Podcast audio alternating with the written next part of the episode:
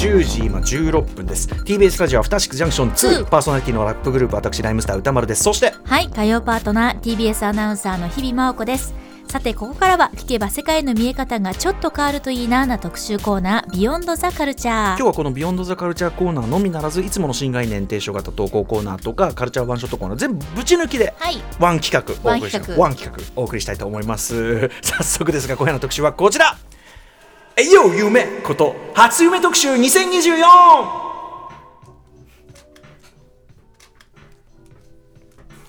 はい今お聴きの曲はネイキッドアーツというね、えー、と日本の,、まあ、あのヒップホップグループかつてのねヒップホップグループ私どもライムスターと同期ぐらいのね、はい。ヒップホップグループの「夢」というまさに曲でございましてこの「えよう夢」というのはネイキッドアーツが当時この「夢」という曲をやる前の曲振り的に「えよう夢」って言ってる様子、えーこれを私どもライムスター、えー観察しておりましていまだに語り継いでいる。あのー例えば楽屋とかで「ねえねえ」っつってちょっとさすげえ面白い夢見てさって夢の話する時は「えよう夢」っつって始めるみたいな、ね、なんかいいな楽しそうだえーな、まあ、そんなライムスターのはい。定番的な、楽しすいません。ネイキッドアーツの皆さんお元気でしょうか？ちゃんと曲かけてるんでね、あなた方にもチャリンチャリンするというね。あのこっちの夢はでもねちゃんとこう将来将来とか展望とかの夢なんですけども、うんうん。目標的なね。はい、本日やるっていうのはねあの我々が布団の中に寝っ転がってね、ついつい見てしまうあれ。すなわち夢でございます、マジ夢の話マジ夢のことでございます。ということで、えー初夢。ね皆さん見ましたかね？ First Japanese Dream 見ましたかということで、えー面白い夢の話をどんどんしていこうという特集でございます、えーまだまだ募集してるんでもう一回ねちょっと呼び込みもしておきますかね。歌丸アットマーク TBS.CO.JP お送りしている次第でございますと。 Fir st Japanese Drea m、FJD FJD ありがとうございます。無意味な無意味な略。ありがとうございます。今見つけちゃったんだ、はい、見つけちゃった。ありがとうございます。日比さんが、日比さんがだいぶ実家感出してきて、安心安心でございます。はい。見つけちゃった。ということで、えっと、だいぶいただいて、あ、今ね、スタジオ内にはね、我々アフターシックスジャンクション2が誇る二大、二大古い川と書く、え古川さんと甲川さん。そうなんです、作家陣がいるわけです。ごよろしくお願いします。よろしくお願いします。えーということで、来てるんでしょ？大量に来始めて来ておりまして歌丸さんおっしゃったように12月に去年の12月になった瞬間から、ええ。えー夢のメールを送りますっていうメールが何も言ってないのに届き始めたもうだから、やっぱあれでしょうね、もうこれ以上のは見ないな、みたいな。あーいいです最高峰。ああるんでしょうね。そろそろもう今年のベスト決まったかなみたいな感じで皆さんメールの投稿がどんどん始ま映画のるんです、ベストぐらいのタイミングで来ちゃってる。ね、初夢じゃないんですつまりね。まあでもストックのいいんですここぞっていうストックでしょ？はい、そういうことですね。初夢だったかもしれないってやつでいいんですね、ということでまずその ついいいんですもん。全部1夢だから。日までにまずメールがかなり溜まった上でまさに本当今朝からメールがバカバカ届いてあ本当のリアル発リアル言が来てる発言が来てるんで。大変あの修作揃いなんですね。ああ、じゃあどんどん行きましょう、はもうこれね。い、。でまず最初にはですねやっぱり本当に今朝見たリアル初夢のものをいくつか紹介したいと思います。えっと FJD。FJD FJD。FJD ですね RFJD ジャパニーズドリームとかよくわかんないんですけども。RFJD で FJD えローギアから始めるかもういきなりトップギアから始めるかっていうところがちょっと迷っいたんですが。プじゃないやっぱここは。やっちゃう？歌丸さんじゃあ行きましょう。う。割とギア高いやつ行きましょうじゃあ。あのやっぱこんぐらいはやるよってやっぱさって言ってきましょうねかましといた方がいいと思うんです。はい。じゃあこれから行きましょう。じゃあ行きますよ。えーラジオネームピンクにあやかりさんからいただいあやかりたいさんからいただいたえよ夢。懐かしい歌丸さん日比さんこんばんは。こんばんは。初め見たので送らせてもらいます。高速道路をドライブしているとこれ夢の話ですよここからね。高速道路をドライブしていると IC インターという見慣れないサービスエリアの看板があったので立ち寄ることにしました、駐車場に車を止めるといい匂いがするので建物の中に入ると、えーパン屋さんがありました。棚に並んでいるフルーツサンドが美味しそうだったのでフルーツサンドくださいと注文するとまず食食パンを渡さ食パンを渡されました。フルーツサンドください、お願いした。ら食パンを渡されました。その後縁日で金魚が入れられるような透明なビニールのビニール袋の中にガムシロップと缶詰から出したと思われる フルーツがパンパンに入った袋を渡され ご自由にお作りください と言われました。これはラッキーと思い、いいサービスですね、いいサービスです、サービスですねと伝えると店員さんから、ありがとうございましたのイントイントネーションで、待って待って、ありがとうございました、ありがとうございましたのイントネーションで、わかんだフォーエバー。これあのブラブラックパイさん、わかんだフォーエバー。ありがとうございました。のイントネーションで、わかんだフォーエバーと言われました。えっと聞きな返すと片手を胸の前に当ててポージングしているのでそれは調査兵団のポーズ。あこうクロスさせるのがブラックパンサーわかんだけど、これちょこうなってて調査兵団のだから進撃の巨人。でそれは調査兵団のポーズとツッコミを入れてるところで目が覚めました。以上です傑作やばー。わかんだフォーエバー。ワカンダこういうありがとうございました。ワカンダフォーエしかもバー。さしかもさあのカンダ Forever 文字数もイントネーションも全然合ってないですからね。ワカンダ Forever とありがとうございました。やあとその手前のねあのーフルーツサンド？はいはいはい。フルーツサンドはい。のそのなんかセルフっていうのもね関係ないし。いやいや。でもフルーツサンドのセルフの時点で結構面白いのに面白いですよね。さらにダメ押ししてくるのがすごいい。いやだってピンクにあやかりたいさんなんでセルフなフルーツサンドにラッキーと思ういいサービスですね。いいサービス。いいサービス優しい。全面的に受け入れてる。優しい。缶詰から出したと思われる。フルーツがパンパンに入ってる。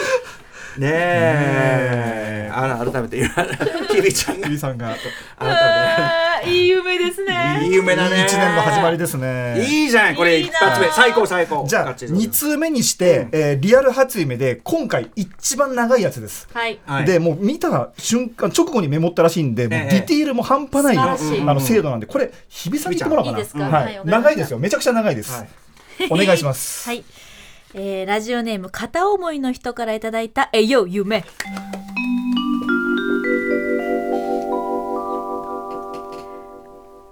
歌丸さん日比さんこんばんは。こんばんは。今朝起きた時すぐに目を取ったので長くなってしまいました、では早速夢の中で私は一人椅子と机が並べられた教室のようなところにいました。並べられた机の上には生肉とほかほかのご飯がありました。なんだか焼肉のセットみたいだなとか考えていると突然作業着を着た男性が教室に現れました。そして飼育員とおぼしき作業員の男は作業着の男は言いました。これから生肉を指に巻いてもらいます。言われるがまま机の生肉を手に取り指に巻くと生肉はひんやりした感触で指の熱がそれに伝わっていくのが分かりました。生肉を指に巻く様子をじっと見ていた飼育員はではライオンが来るまで一旦待機してくださいと言い残し教室からいなくなりました。飼育員がいなくなった後生肉を指に巻いたままなのでもうどうかと思ったので生肉を指から剥がしほかほかのご飯の上に生肉を置いて待ちました。これ夢の中の気心理持ちはわかる？夢の中の心理。気持ちはわかるそしてライオンの待機場所は教室の隣にありその待機場所をのぞみ覗き込むと妙に艶っぽい表情をしたライオンがいました。またその待機場所にはライオンと飼育員の他に多分私と同じような状況の人がいて飼育員から説明を受けていました。すると飼育員はおもむろにライオンの目の前で鏡両肘をつき両膝をつきあ両肘をつき手を伸ばし。両膝を両膝をあ両膝をつき。ちょっと分からなくなってきちゃった。両膝をつき、うん。夢ですよ夢ですよ。夢です。手を伸ばし指を差し出しました。あ差し出した指には生肉が巻かれておりそれを見た私はあっとなりました。手本見せようとしてるああその人が差し出した指にライオンはゆっくり顔を近づけ口を開くとするりと生肉だけを器用に引き抜きました。それからその人に見せつけるようにゆっくりと咀嚼しもったいぶるように喉を鳴らしながらゆっくりとゆっくりと肉を飲み込むのです。そ私はその一部始終を見て生肉をほかほかのご飯に乗せたのは失敗だったのではないかという考えにとらわれてしまい皆さんましたここまでまだ半分です。半分半分です。はいこちらの動揺を察したのか飼育員が私に向かって「なぜご飯の上に生肉乗せているんですか?」と責めるような目で見ながら私にライオンの前に座るように指示しました。私はライオンの前で鏡両膝をつきました。が目の前にライオンがいるというのは思いのほか平常なことではありません。しかしなぜか飼育員もせかしてくるし跡が詰まっているっぽいしと恐る恐るライオンの顔の方に目をやるとそこには心穏やかな表情のライオンがいました。ライオンの目は「大丈夫ですよ」と語りかけているそんな気がしました。夢の中の心理ですよ。優しい。ライオンのおかげで少し落ち着き私はご飯から生肉を取り上げ指に巻こうとしました。しかしご飯に乗っていたせいか生肉は生肉とは言い難い状態になっていて指に巻きつけても吸い付きが悪くすぐに取れてしまいます。張り付かなくなっちゃってるのね。飼育員の舌打ちがはっきり聞こえました。厳しい厳しいすっかり生温かくなった肉をなんとか指に引っ掛け私はライオンの目の前に指を差し出しました。ライオンの鼻が私の指に近づきます。ライオンの息が手の甲にかかりそれは生温かくとても湿っていましたそしてライオンは多分私を怖がらせないようにゆっくりと口を開いてくれたのだと思います。ライオンはゆっくり私の指をくわえそして私を怯えさせないように優しくゆっくりそして器用に指先からスーッと肉を引き取りました。ほんの少しくすぐったいそんな感じでした、口に肉を含んだライオンは先ほどと同じように愉悦の表情で咀嚼を繰り返していました。がしかしだんだんと口の動きが鈍くなっていくのが分かりました。噛みたくないものを無理やり噛もうとしている。そんな感じでした。ライオンの顔はどんどん曇っていきます。顔。そしてついにライオンは咀嚼することができなくなってしまいました。やっぱり肉がダメになっていたんだ。私はそう確信しました。込み上げてくるものを何とかこらえようとしているのかライオンは痙攣痙攣のような仕草まで始めました。見かねた飼育員は無理しちゃダメだからとライオンに肉を吐くように促しライオンが肉を吐き出すため 私から見えないように後ろを向いた瞬間に目が覚めました。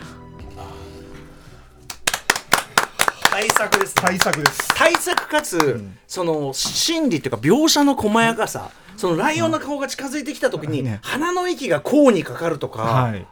あとスーッとくすぐったいようにこう抜かれるとかこれがすごいですよ臨場感もう今聞いてるだけで。映画を見たようですよ一本の。なんかすごい疲れたもん。あの緊張感をやっぱ強いられますよね、朗読でしたもんねもうねあとやっぱ印象的なのは、飼育員とかよりも、ライオン側の気遣いがすごい、めちゃくちゃ優しいですよね。ライオン側がむしろね、なんかだって 肉を吐き出すために後ろ 誰？何？目の前で入っちゃきちょっと傷つけちゃうかなと思ってやっぱこう後ろ向いて。ライオン側の配慮がやばいよね。その一方でね、その飼育員はね、そのあ何温めてんだよってね、ちじゃあそのほかほかの生ご飯は何を何をなんだよ温めちゃうよね普通ならねなんで？あ。ねえ。ライオンが来るまで一旦待機してください え誰いやー。ーありがとうございます。素晴らしいですね。素晴らしい。今年の夢ちょっとクオリティ高いですねちょっとねこれは映像作品にしたいですね。ぜひね。そうだね。夢。ねこれちょっと特集いずれちょっとネットフリックスさんいかがですか？これ。すごいなすごいさあじゃあどんどんいきましょうか、はい、ではですね、まあ、初夢本当のリアル初夢はこのくらいにして、えー初夢じゃないけど印象に残った夢2023っていう分もいきましょうか？ちょちょっとさ今の長かったからちょちょっとボリュームちょっとまあ軽めのやついきましょうかね、んじゃあ、えっとじゃあこれこれ軽いからいいんじゃない？歌丸さん。はい。今もうなんか生肉とライオンの印象しか残ってない。そうですね。一回更新していきましょう一応リセットしてリセットしましょうね、はいえー、いきますよあだから夢の話聞きすぎるとはい。リセットできなくなるからそれで途中曲かける。かけこれや読んだら曲一回あ冷静にそうですいきましょう。はい。えーラジオネームやいやいやりすさんからいただいた「えよ夢」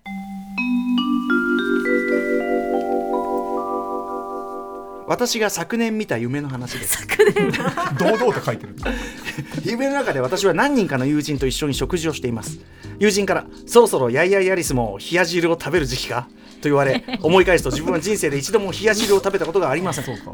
友人はひ冷や汁はカンボジア料理なんだけど 夢よ夢ね。夢ですね冷や汁はカンボジア料理なんだけどあれは冷たいご飯と温かいスープが一緒に出てくるのがポイント。スープとご飯冷たいものと温かいもののマリアージュを楽しむものなんだと説明を続けます、食べたことがないのでそういうものかと思っていると間髪入れずに店員さんが運んできます、店員さんはこちら冷や汁になりますと言い、持ってきたのは平平たい皿に乗ったご飯とブロック肉にブロック肉の入った黄土色のスープです。そのまま店員さんは黄土色のスープをご飯にかけました。ごゆごゆっくりお召し上がりくださいと言われ私はそのカレーを食べたところで目が覚めましたあげこれカレーとしては冷えてんの？冷やしカレー、ねどうなんだろう。冷やしカレーなんじゃないですスーかプ冷やしスープカレーってことなのかな、うーん。店員さんがたかけるっていうサービスは意外とないですからね。確かにね、ええ。これ本当に冷や汁はの、ね、食べたことないんですかね？ないんですかね？わかんないですねねこれはね。リアルの方ではね。もちろんねあのあっちのなんだ熊本の方か？そっちの宮宮崎崎。宮崎か宮崎の方のねね。美味しい料理美味しい料理ですね。ねカンボジア料理じゃないです。カンボジア料理。なんだった？なんだったなんだろうねこれね。なんでカンボジアが出てきたそんだろう。のずっとさ黄土色で引っ張って最後カレーと締めるこのねやあの手だれの構成。これからテクニカルです素晴らしい。ねもう一個ぐらいいこうか。もう一個ぐらい。んん。素晴らしいね。じゃあこれいきましょうかね。はい。いきますよ、えーラジオネームマカママレードさんからいただいた「えいよ夢」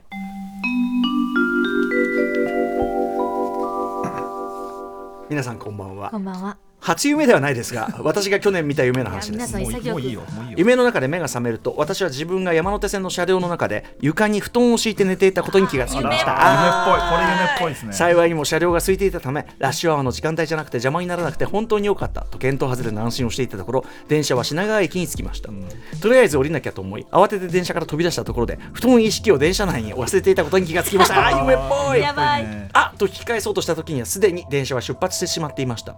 今日の夜寝るための布団がない。どうしよう。と途方に暮れていましたが すぐに来た次の電車に乗って布団を追いかけることにしました、電車に乗ったところ車内の床には冷凍のエビが無数に落ちていましたあー 夢っぽいななんか嫌だなとドア付近で足がすくんでしまいましたがアトロクの「もう許してはおけない」で日比さんがおっしゃっていた「奥まで行け」電車に乗ったら奥まで行けという言葉を思い出して頑張ってエビを避けながら、えー中まで入ろうとしたところで今度は本当に家の中の布団家の布団の中で目が覚めましたうわ嬉しい。もう色聞いてる。これちょっとね特集がミックスされてますけどね、はい。最近今時はね電車に乗ってみんなあのスマホに夢中で、はい乗ってあの入り口のすぐのところでこうやってスマホ見てるけどちゃんと中に行けと。奥まで行けと。ワンチームだとそう。車両は。奥まで詰めてちゃんと、あのなんか不本意なスペースを作るなと、はい。いうことをずっと言い続けてたんですけれども、えまさかのこの無数のエビに対してもそのような思いを抱いていただいてありがとうございます、マカのママレードさん最高、ねえ。ということで夢の中でも日比さんの言うことを聞いているありがとうございます。ねこれ夢っぽいですね。全部夢。すごい。うん。もう一個ぐらいかもう一個ぐらいいけるいける。もう一個ぐらいいっちゃう。かじゃあこれもまあ夢っぽいまさに夢っぽいやついきましょうかね。歌丸さんどうぞお願いします。はい、いきますよ。えー、ラジオネームサディークさんからいただいた、えいよ夢。いつも楽しく拝聴しております。ありがとうございます。初夢でなくてもかとのことでしたので、数ヶ月前に見た夢を報告させていただきます。はい夢の中で、私はペンギンでした。最高水族館ではなく海の中にいて彼らは南極を目指す。その身に感じる海流だけを頼りに。という謎のナレーション。あドキュメンドキュメンタリー自然ドキュネイチャードキュメンタリーの中のという謎のナレーションが流れる中必死に仲間と一緒に泳いでいました、しばらくするといきなり画面が切り替えてだからもう映画の映画のカットはね編集っていうか作品ですね。オーストラリアの乾燥地帯らしき景色になりました、私は人間の姿でバスに乗っているのですが意外と知られていないが南極も夏にはこのような景色が見られる場所もあるのである。というナレーションが流れ南極を目指している設定は生きているようでしたああそうなんだ。しばらくするとバスはオーストラリアにも南極にもないであろう。和風老舗旅館の前に止まりました。和風老舗旅館の前に泊まりました。ここで私は修学旅行中であることを思い出すのですが猛烈な匂いに襲われ旅館に駆け込みます。しかしトイレの場所を聞くとカウンターのすぐ横にある小便器を指さされてしまいました みんながすぐ来るのにどうしようと思っているところで目が覚めました。今思い返しても脈絡がなさすぎる不思議な夢でしたまあ正統派夢ですね。そうですね。うんうん修学旅行中であることを全然後に思い出すって いうこれいいですよね。ね。夢っぽいですよね、あとやっぱこのナレなんていうの映像作品の中の一部に感じる感じね。わかる。わかる。いやさっきのそのめちゃくちゃ面白かっはいたって思うのは大体映画テイストです、ああそうですか。カット割りとかももちろんあるしそうなんだ。はい、ただ私がいないシーンとかも出てくるんですよ普通に。ああかなるほどね。そ外のシーンももちろん出てくる。やっぱ面白いわって本当に思いあ思って映画見てる気持ちで見てる。結構それはあるんですか？結構ありますね。うですか。結構あるんですけどやっぱり全部忘れちゃってるから。何かわかんないね。メモをね忘れないということですかね。ではここでちょっとお口直しの意味でですね、はい。ね曲をかけようと思うんですよ。うーん。じゃあまああのね番組でも大変お世話になっている、あのカレーねハードコアカレーシンガー、黒沢薫さんも参加しているということでまずはこれいいんじゃないですかね、えーお送りしましょう、えー鈴木清美デュエット with 黒沢薫ゴスペラーズで夢で会えたら。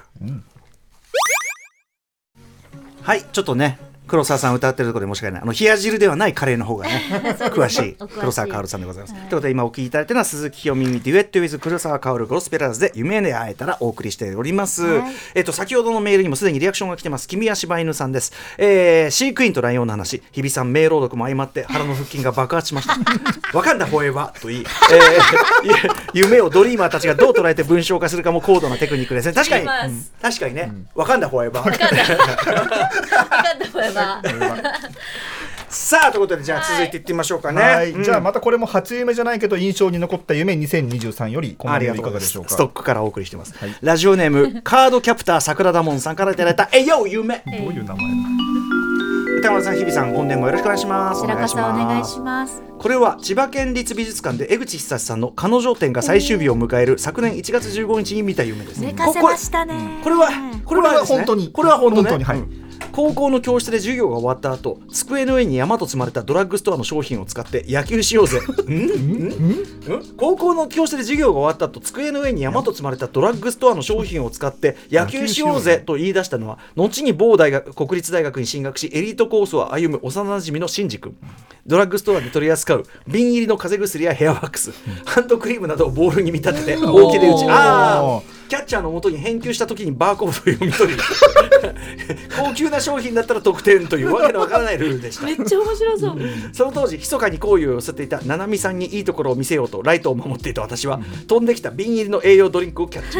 ナイスキャッチと喜ぶ彼女にいいところをもっと見せようとスゴジュウをバックホーありますね。スゴジュウっていうドリンクね。あのええねええ栄養ドリンクそうそうそうえーするとスゴジュウはホームベース付近で応援していた彼女の背中に直撃し鈍い音を立ててキャッチャーの手元に落ちました。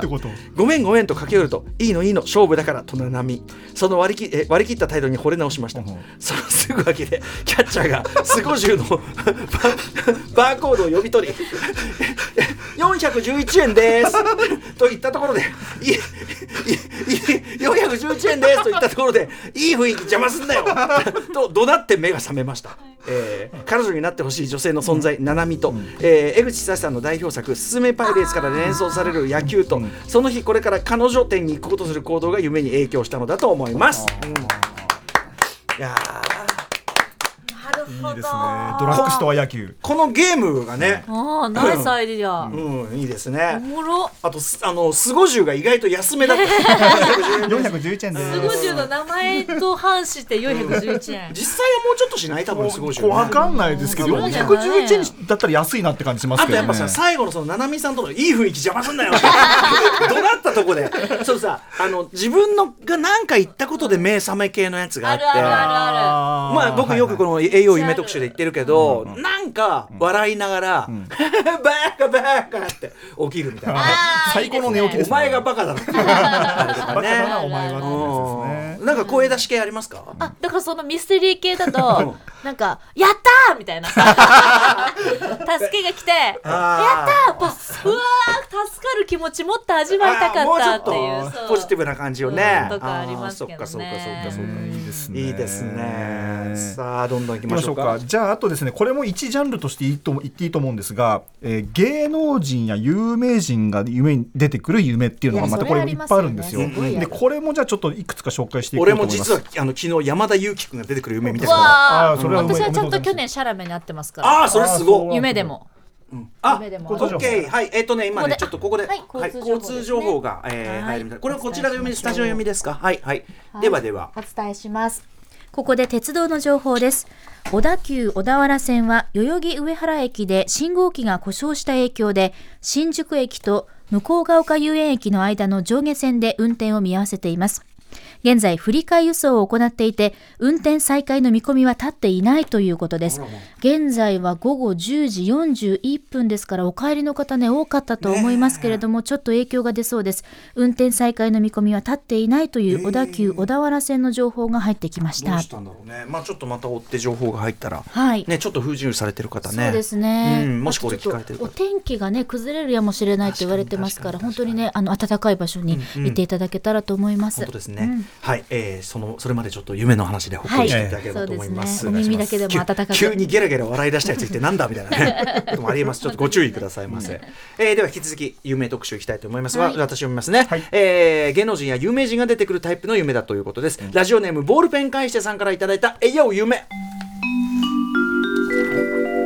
私が最近見た変な夢、えー消防団の忘年会をしていたチェーン系の居酒屋に x ジャパンの YOSHIKI がフラッと現れアルバムが完成したお祝いに店にいる全員にワインを振る舞いたいと言い出しました。まあ YOSHIKI さんっぽい。ね。えー気を利かせた私が店のメニューにあったグラスワインを人数分注文していると YOSHIKI がそんな安いワインじゃアルバムの完成は祝えないと猛反対してきたので行きがかり上私がタクシーで YOSHIKI がプロデュースした YOSHIKI ワインを買いにあんのかな買いに本当に。あるんですか？あるんですか？よしきワインをタクシーでよ、買いに行かされる羽目になってしまったのですが、タクシーの車内で急に雪吊りのよしきの使いっ走り 雪吊りのよしきの夢よ雪吊りのよしきの使いっ走りをさせられている自分に腹が立ち晩忘年会をバックレて帰宅してしまいました。という夢です。ちなみに消防団に入った経験は一度もありません。あ素敵。よしきワインはありますね。あ吉木はあるんですね。これリアルなんですね。結構リアルにそう結構いいねお高いいいワインで。ねえでもあの YOSHIKI さんがおごってくださるっていうんだからね。そういう意味ではその高級なあれをねいただくいいチャンスである。ただ使いっ走りはちょっとね。嫌ですよね。うんチェーン系の居酒屋にフラットも現れないと思いますけどね 間違いないですね。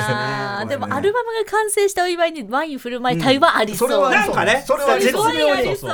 絶妙に吉木さんのリアリティはあるんですよね。いいなあ、はい。そのだからその絶妙にありそうとなさそうのミックスがポイントだよね。素晴らしいそうですよね。僕あの山田由紀さんの夢今日昨日実は見たんですけども、あの役作りなのか知んないけど異常におどけた人 ち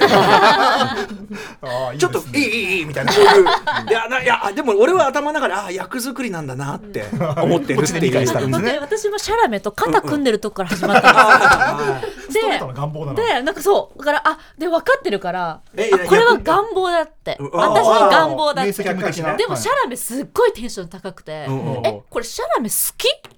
みたいな。ええちょっと待ってでもこれ夢だし えこれでも願望だしでもシャラメすごい好いてる。あ。えなんで？えなんで？で私の願望のはずなのにシャラメがこんなにグイグイ来る。やたら思ってるやたら来る。それが願望だっつうの。あそうかそうか。っていう夢いいですはいね。いいですねに。夢の話はこれちっちゃねちょっとした話にも楽しいよと。ねこれじゃあ放送中リアルタイムに来たやつもありがとうございえー、蕎麦山、えー、パスタさんからいただいた栄養夢。昔通っていた小学校の机の下で丸まっている私の近くに。前提がすごい。昔通っていた小学校の机の下で丸まっている私の近くに、お笑い芸人の錦鯉長谷川雅紀さんが体育座りをしていました。体育座り似合うもんね。書き出しだな。えーは話しかけようと思ったら突然電線のない電柱が4本密集している場所になりその上に腰をかけて恋バナをしました。誰かの魅力を一生懸命話している。いつの間にかジャージに着替えていた正則さん。相方の渡辺隆さんが上空から何もつけずに滑空してきて そその人は宮崎美子さんだと言い残し レゴブロックをえ？レゴブロックを中華鍋で 炒めてる最中に目を覚ましました。場面転換が激しいね。バーッと渡辺さん来てその人は宮崎美子さんだと言い残しじゃあレゴブロックをこれはやっぱ夢のダイナミズム。ダイナミズムですね。いいな場面転換がめちゃくちゃってやつですね。テンポいい夢ですねこれはね。素晴らしい、とにかく誰が出てくるかが本当に分かんないとこありますからランねダムだよね、はい。それでだってさこれシャラメだからいいけど、それで好きになっちゃったりするもんね。わかる。ね。連絡交換したことある？人連絡先。いるもん。何 連絡交換した説明が足りない夢の中で。夢の中で連絡交換した人がいてでもちょっと誰だったか忘れちゃったんですけど。それは残念、はい。でもちょっとちょっとやっぱドドキドキめいてる。普通にだからちょっとした本当親友ばりの気持ちで。ああでもあるよね、はい。あの距離がめっちゃ縮まってあの箕輪田君のさ、はいはい。キーラナイトレイを一日上の案内したそうっていうねそうそうそう。で最後ちょっとチュッてした。あれはかなりレベルの高いバカな夢ですね、はい。もう一発いきましょうじゃあこれもなぜこの人がっていうタイプの夢ですね。はい、えー、ラジオネームうさぎと亀の例のアレッスさんからいただいた栄養夢正確には2023年の初夢になるんですが去年の正月に見た夢ですが、過去トップクラスのトンチキ夢だったので投稿します。私は大学で講義を受けています。すると講義の途中で尾上尾上松也さんが、ん。ね歌舞伎役者の、尾上松也さんが教室に片手を上げながら入ってきて私の隣に座りました。ほどなく講義が終わると松也が、えーちょっとタオル貸してくれと言ってきます。私が持っていた大きなバスタオルを差し出すといやーしばらく しばらく風呂入ってなかったからさ匂わなかったと言いながら 顔や体をゴシゴシ吹き出しました。みるみるみるみる茶色く染まっていくタオル。ゆ夢ですからねこれね。あ夢です。夢ですからね。えー茶色く染まっていくタオル。ただ律儀も片面だけ使っているため、最終的にはタオルが見事なツートンカラーになっていました。どんだけ？満足した松屋は腹減ったな飯行こうぜと私を学食に誘いました。仲いいのね、学食では私のリアル友人たちがな誰かしらの誕生会をやっています、パーティーだから食べ放題だよと松屋は言いますが当然ながら松屋は友達ではありません。冷静だなそこ。しかし松屋は一同に構うことなくチュパチュパと指を眠りながら チュパチュパと指を眠りながら食事を進めます。だんだんと だんだんと嫌悪感が高まる私。なんで見たんだじゃあ夢。嫌悪感、えーしかし食事を終えた松屋は文化祭行こうぜとおもむろに席を立ちます。場面は突然区民ホールのような建物に変わり私は一人でその場に立っていました建物の中であちこちで催し物や屋台が並んでいました。私は落ち研落語研究会がやっているじゃんけん大会の前で足を止めると。そこにはビッグボーイの制服を着た猫ひろしさんの人形がいました。ハンバーガーチェーンかな。ええ。よくできた人形だなと思っていると。猫ひろしと目が合いました、その瞬間今目が合いましたねと猫ひろしが叫びまるで R2D2 のように腹部からワイヤーが飛び出して私を拘束しました、うんその状状態で猫ひろしは、ね、夢ですよ、じゃんけんほいほいどっちだーすの と言いながらにじり寄ってきます。なん？猫ひろしの顔がどんどんだんだんと近づき私の顔のすぐそばで目が嫌いと言い方瞬間 目が覚めました。尾上松也と尾上松猫也ひろしの共演ね。えだったんでしょうね。特に前半のその、はい。尾上さんがすごいずうずうしい感じ。このキャンパスライフが結構たまんないものがありますね。あのなんかその、やっぱさ多分その歌舞伎役者ならではの、なんていうのこうなんていうのあんまり細かいこと気にしてない迫力のあるね。感じで、はい。でフレンドリーに弾が来るんだけど、ちょっとそれが指チパチパやっぱちょっと ちょっと嫌だよね。嫌悪感がすごくるんですね。嫌悪感が募るだどんだけ汚かった？ツートンカラーになるほど汚かったっていう。ねすごいですねいな。いやいいですね。これ有名人ダブルは珍しいですね。いやいいですね。うん。猫ひろしさん。さあじゃあここで曲1回ぐらいいきますかね、はい。うん。じゃあねえーやっぱりあのいつもねあのかけてばっかりあのちょっとバックでかけてばっかりで申し訳ないんでこれ今日これだけはちゃんとかけようと思ってたんで、ん。あの本当はこういう曲ですということでお。お聴きいただきたいと思います、おえー夢特集。やっぱこの曲欠かせません。ネイキッドアーツで「えいよ夢!」はい、えー、ネイキッドアーツ日本のラップグループ、えー、ネイキッドアーツが1997年に発表した曲,、えー曲「夢」というね、えーナンバーのリミックスバージョンを聴いていただいております。これはもうめちゃくちゃやっぱねさすが DJ トンクのトラックめちゃくちゃかっこいいしね。2人のラップも最高じゃないでしょうか、ということで。はい、えー、ケイオンさんミリさんお元気でしょうかトンクさんお元気でしょうかということでございます。ということで、えー、夢特集まだまだ今日はね、あの放送終わるまで夢メール読んでいきますが、この時間は一旦ここで区切らせていただきたいと思います。えいよ夢 After Six Junction. 2時刻は11時1分です。TBS ラジオから生放送でお送りしているアフターシックスジャンクション2、パーソナリティの私ラップグループライムスターの歌丸です。そして今夜のパートナーは？はい火曜パートナー TBS アナウンサーの日々真央子ですさあ今夜はもう毎年恒例と言っていいと思いますけれども番組丸ごとリスナーの皆さんの初夢を味わう特集をお送りしています、ね、えー、 Japanese First Dream JFJK FJK FJD FJD FJD またノリ出ちゃった。FJD FJD あえん FJD ね FJD First ね Japanese あジャパ Japanese Japanese F じゃねえや。 Japanese First Dream だから JFD だ JFD あ JFD か その場の思いつきで喋ってるからもう。何何あと何このくだり？えじゃあファー st Japanese Dream ですよ。あそうやそうやいいね。いいね。そうやまあどっちでもいいよ FJD FJD FJD、HAFD どっちもいいですけどね。リアルえー FJD First Japanese Dream FJD。はい、ということで、なんだっけ、えーっと、夢のね、皆さんの面白い夢の話聞かせてください。特集まだまだ続きます。はい、えー初夢ではないんですけども2023年に見た、ま、めちゃくちゃ面白い夢ということで、はい。特に芸能人や有名人が出てくる夢というジャンルがあるということで、まだちょっと2通ほどぜひこれは紹介したいなというのがありますので、ははい。い。これ歌丸さんお願いいたします。行ってみましょう。ラジオネーム、テディ東郷さんからいただいた、えいよ夢。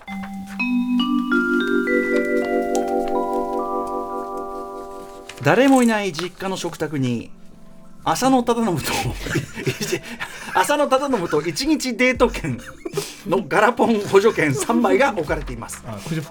ガチャガチャポンのあガガラガラポンか。ガラガラ福引きの,、の補助券3枚あで当てると浅野忠信と一日デート券が当たる、でこれが3特徴がそ枚れなんだ。あと2枚か 少しだけデートしたがっている自分がいます。欲しいんだ私は商店街で一目惚れした 藤原宏プロデュースと書かれた焼肉のタレ。飛騨飛騨高山飛騨高山を購入しました。藤原宏プロデュース焼肉のタレ飛騨高山購入しました。欲しい。相も変わらずブレねえな。と思いな。ブそうかな。ブレまくってんだろ。ブレてる方だと思うけどブレまくってんだろえー、タレをくタレをごごくごくと見ながらガラポンを回しました。藤原宏っぽい。何日後なのか何ヶ月後なのか分かりませんが私の目の前にはあ浅野忠信なんだけど何かしら浅野忠信じゃない人がいました。は彼はウェーイと僕の股間を下から上に撫で上げて挨拶します。ウェーイ。ウェーイ。うわ気持ち悪いな。と思いながらも私も同じように挨拶しなきゃダメなんかなと思いやってみるもウェーイ。思いっきりビンタされました。鼻から鼻から滴る鼻血を舐め取ると焼肉のタレの味がしました。できすぎて。るあ浅野浅野忠信デート券と一日デート券。あれだよね。藤原宏プロデュース焼肉のタレ相変わらずブレねえな。ぶれまくってたよ 夢ですよ。そうでね。ね。ですね。焼肉のタレ飛騨高山。ね何それ？ありそうっちゃありそうなんでなんで飛騨高山なの、うん。ワンチャンね今の広瀬さんがやりそうやりかねないかなまあ確かにね。ねないですね。確かにね。セルファミリーがね。ねうんごくごく飲むっていうね。いいですね、やっぱそのさあの夢栄養夢特集のいいのはさ、すごい著名人の名前を出しながら、はいはい。あの失礼なこと言い放題っていうさそうですね。夢の話なんでっていう。そうですね。これ誰かが見た夢の話なんで。えーこれいいですねじゃあこれ有名人芸能人出てくる枠で最後なんですけどまあええ。いわゆる日比さんがシャレメの夢を見たのに近い非常にストレートなおそらく願望がはい反映されている夢だと思い気ます。持ちが。はい。言いますよ。ラジオネームエリーエリートカタッツさんからいただいた「えよ夢」これ昨年のね、うん。えー昨年の12月29日に見た縁起の良い夢を投稿いたします、僕はなぜかとても見晴らしの良いトイレ付きバスルームにいました、そこはお風呂の大きさは普通の家のお風呂の2倍くらいの大きさで、壁2面がガラス張りになっていて富士山がよく見える大変景色のいいバスルームです、うん。そのお風呂のシャワールームには便器がついていて、ぼちょっと汚い話すみませんね、僕はそこで台をしていました、力み。で 出る寸前のところでコンコンとノックされ返事をする前にドアがそっと開きました、するとスタローンがニュッと顔を出し、風呂入っていいかな？と言われました シルベスター・スタ ローン風呂入っていいかな、えー言われました。日本語？えー僕は答えに窮しました、台の途中だからではなくその風呂はなぜかかなぜか風呂はなぜか角煮が浮いているからです僕が角煮を浮かしたとは思われたくありません。この時僕の ここの時僕の台は引っ込んでいます。ああそうそうありがとうございます。シーンは飛びスタローンはすでに全裸です。そんな飛んでないんじゃないかな。風呂の風呂の風呂の角煮を見てがっかりした表情です。入入室当時は現在のロースタローンですが今はロッキー1の頃の悲しげな表情をして角煮を眺めています、いたたまれず僕はお風呂を洗いましょうかと言いました。いいのかい？悪いな。助かるよ。とスタローン。風呂を洗い終わりましたよと言うとガッツポーズで「えーい!」と言いハグをして抱き上げてくれとても幸せな気持ちになりました。スタローンは風呂に入り僕はなぜか湯もみをしながら湯加減を伺います。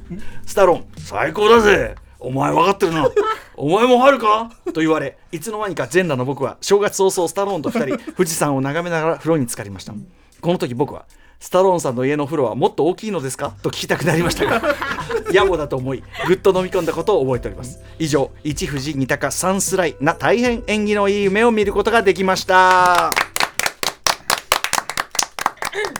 これはいい夢ですこれはいねいですね夢ですね。あのこれはいい夢ですね。スタローンとしかもそのなんていうのスタローンの気さくな感じ、そうですね。ねでスタローンにこう たくましく抱き上げられてって。ねお風呂入って幸せな気持ちになりましたって書いてますからね。いいなあスタローンとハグか。多少問題があるとしたらやっぱり角煮 角煮角煮角煮の下りと、あと台が。そうですね。いつの間にか引っ込んでいた、台が引っ込んだっていうね、えーこの情報気になったんでねちょっと書いてくれたら助かりましたね。ねえ。国か。でもこういうさなんでその角煮なんていうかなこう、お思わぬ距離感になってる夢ってやっぱありますものね、あー。こうね。いななぜなぜ一緒にこう寝てるの？みたいなそうそう。そうだから前提私のシャラメの時はもう多分しもうあ付き合ってるやつ。情報がどんどん足されてるそうそうさ全然だから向こうは付き合ってた。思い出してきうん思い出してきた。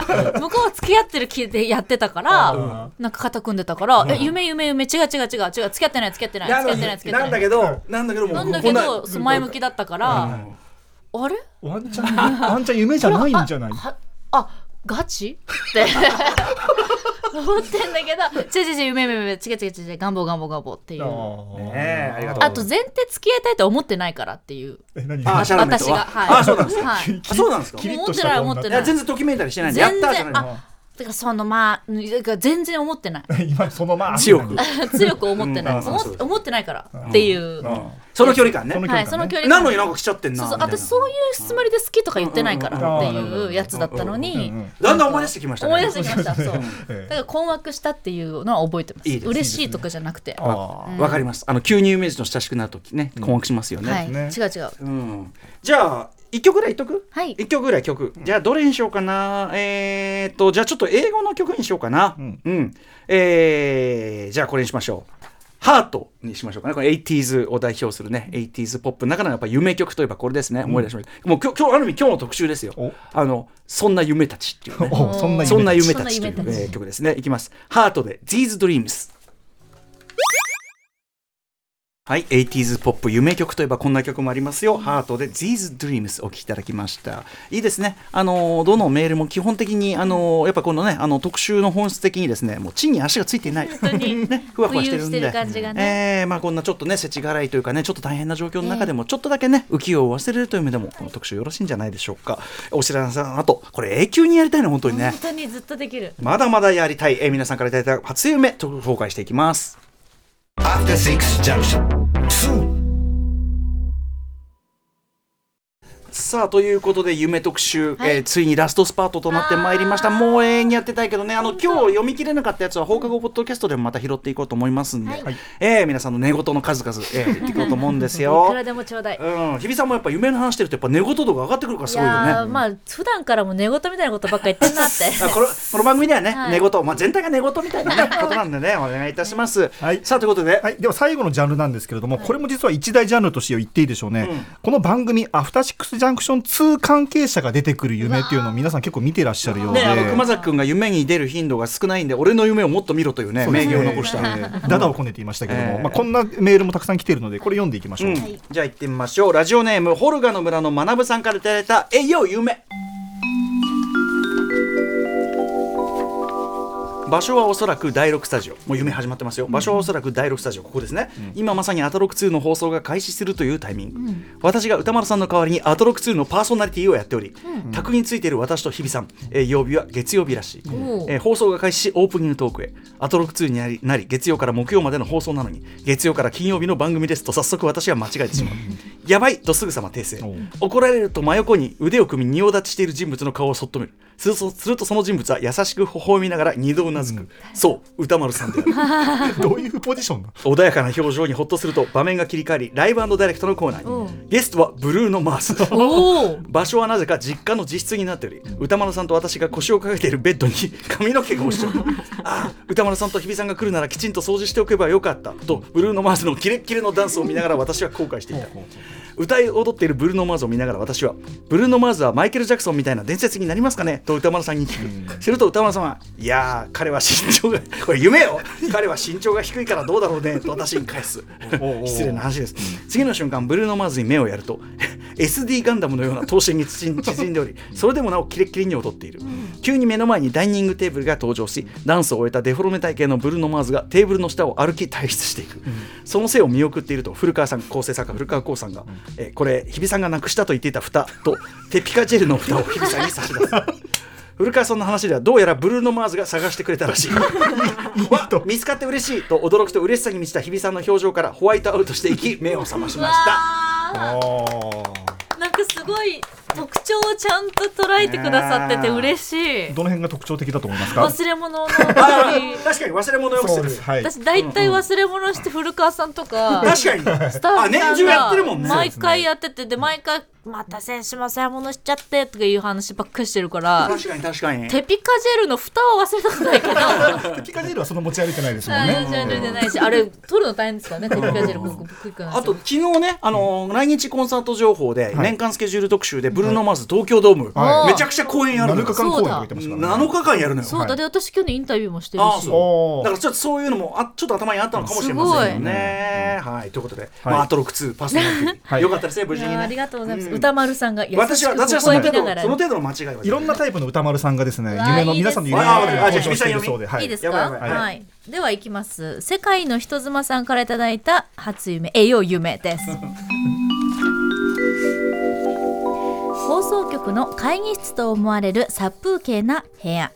無機質なパーテーションや机などで区切られスタッフのものと思われるカメラバッグやリュック脱ぎっぱなしの汚いスニーカーやパーカーそして開けっぱなしの手提げ金庫、てん？こう金庫のあれじゃないこう取っ手がついてる。イベントそういうことか。イベントとかのレジで使ね。あー手提げ金庫などが雑然と置かれています。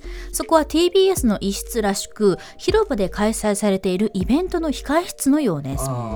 私はなぜかそこで自分の荷物を探しているのですが見つかりませんすると雑然とした部屋の隅に人の気配が。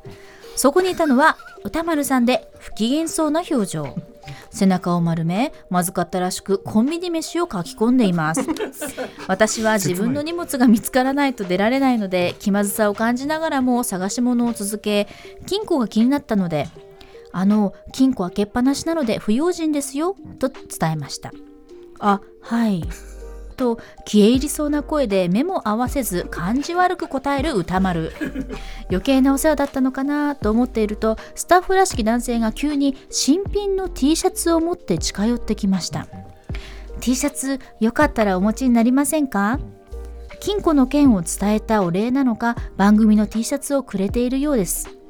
いいんですか？くれようとしているようです。いいんですか？ありがとうございます。と答えると会計は現金かペイペイでお願いします。アトロックスタッフ。え買えってこと？特に洒落てもいない薄ぼんやりとした筆文字でアトロクと書いてある T シャツを売りつけられそうな流れ。広場のイベントで売れなかったのかな？こういうのは持ちつ持たれつだから買った方がいいのか。でもその T シャツいらない。困惑していると歌丸さんは部屋の隅でコンビニ飯を食べきり殺風景な部屋の床にジャンパーを敷いてゴロ寝。この殺伐とした部屋からいつ出られるんだろうと思っているうちに目が覚めました。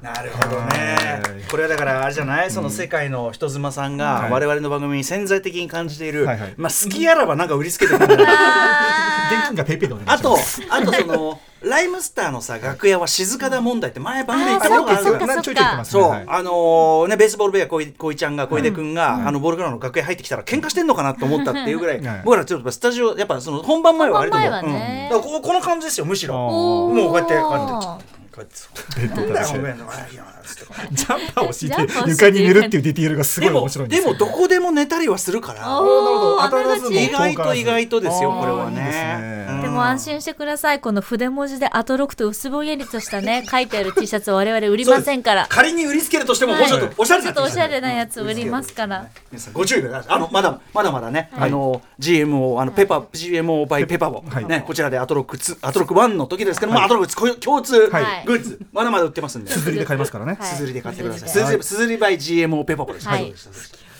じゃあえっとこれいこうかな。あ やっぱり売りつけて。こ。こでもまた。どちらでも現金でもペイペイでも構いません。ありがとうございます。他にもさまざまな方法で支払い可能なので。よろしくお願いします。い。きます。は。いラジオネーム大友カレーさんからいただいたえよ夢。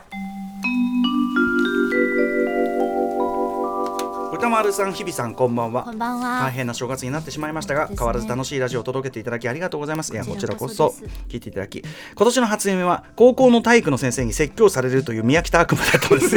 宮北今日の午後に昼寝をした際ご機嫌な夢を見たのでそちらをお送りします、僕は大きなサッカースタジアムスタジアムのようなところでば、えー場所で行われる MC バトルのイベントへ参加して僕が急にラップなんてできないよ。無理無理と思いながらスタジステージに上がると。相手は眼鏡をかけた中学生ぐらいの少年ビートが流れ僕が「おいちびっこ。こっちは大人だぞ」などとまくし立てるとお客さんが盛り上がり僕はなぜか勝利を収める、すると試合を見ていた司会の竹内涼真さんがトーナメント表を見ながら今の人とさっきの怖そうな人を戦わせてみようよ。と勝手に試合を組み始める。竹内涼真さん、えー僕はそんなのおかしいと抗議するがお客さんたちは竹竹内涼真さんに、えー味方し僕に言うことを聞けとブーイングをする、僕は誰か味方してくれる人はいないかとスタンド席を見回し、3メートルくらいある歌丸さんと3メートルくらいある歌丸さんとコンバットレックさんが茶碗蒸しのようなものを食べているのを見つける。茶碗蒸しじゃ3ねメートルぐらい大きい歌丸さんってことです大きい歌丸さんね。が食べてる。チャームシ食べてるの？茶碗蒸しのようなもの。のようなもの？僕は歌丸さんに「すみません。司会者が勝手にルールを変えるのを止めてもらえませんか? 」とお願いする。歌丸さんは少し不機嫌そうに「今日はプライベートだからごめんね」と僕をあしらう。それでも僕がしつこく食い下がると歌丸さんは「仕方ないな。じゃあ歯磨いてくるから待ってて」と言ってスタンド席を出ていく。僕はしばらく歌丸さんを待つがなかなか戻ってこない、待ちぼうけをしている僕を見てコンバットレックさんが「歌丸は家に帰ったんじゃねえかな、あいつが歯を磨くという時は あいつが歯を磨く歯を磨くという時は大体家に帰ってるよ」という。ーどういう時だよ。どういう時僕は会社の同僚との飲み会の時間が迫っていることを思い出し慌てて駅へ向かって歩き始めたところでだんだん目が覚めました。うわーいい夢だな。なんかえーあれですね、不愛想系歌丸と、はい。あとレックのキャラがやっぱ合ってますね歌丸さんの理解者でもあるっていう理ところで解者っていうか、ええ。その勝手にあいつはだろみたいなあいつことを言うってところがあってんじゃない、歯磨くって時大体帰ってるよ。ままでも歯磨くとき別に帰ってないですよね。歌まあでもでもなんかその理由つけてドロンですよね。理由つけて多分理由つけて帰ろうとしやがるあいつみたいな、そういうのがあるんじゃない？やっぱりさ。そうですね。竹内涼真さんね。竹内涼真さんね。なんでここで MC バトルの司会やんないと思うんですけど、ね。うん。もう一発ぐらいいきますもう一発ぐらいいきますか、うんじゃあこれ熊崎君喜んでくださいはい夢に出ましたよえーラジオネームミナイマスカラスさんからいただいた「えよ夢」歌丸さん、日比さん、明けましておめでとうございます。おめでとうございます。私はよく寝る前にタイムフリーでアトロクを聞くことが多く、そのせいか昨年は歌丸さんが登場する夢を3本見ました。題して歌丸三部作。どれもリアルな映画のような夢だったのですが、本日、今日はその中から1作目を紹介します。第1作その夢を見たのは2月頃。ええー舞台は映画「ブレードランナー」に出てくる、えー街のような大敗的なハイテク都市、もしくはネオ東京。少し雨が降った、まあ、夜の街。私は車の後部座席に案内されて乗り込むと。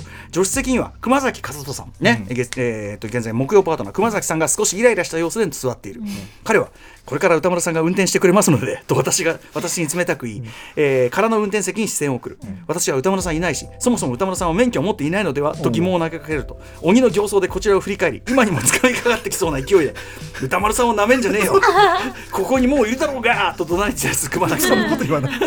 すると車のダッシュボードあたりからおいおいクマスそんなに熱くなってんじゃねえよ。とであデジタルデジタル味を帯びた歌丸さん。おいおいクマスそんなに熱くなってんじゃねえよ。とデジタル味を帯びた歌丸さんの声が。なんと歌丸さんはまるでドラマ「ナイトライダー」のキットのように AI 知能としてこの車と一体化しているらしく行ってみようと歌丸さんの声がすると。一瞬ケーキ類が青い光を放ち車は走り出す。私は歌丸さんが AI になっていることよりも熊崎さんめっちゃ怖いじゃん。やばいじゃんこの人と思いながら これからどこに連れて行かれるんだろうなと不安な気持ちのまま目を覚ましました。素晴らしい対策ですね。これ第一話。これだからあのナイナイシリーズだよね。そうですね。あの現実の熊崎君は絶対やらなそいシリーズ。ありますよね。夢ってね全く真逆のねありえないことが起きることがよくある、でも僕が AI になってるのは多分僕が最近 あの、あの AI の話をよくするじゃないですか、はいはいはい。我々は AI もうすでに AI レベルではないかという危機ですね、ことを言ったりするということでございます。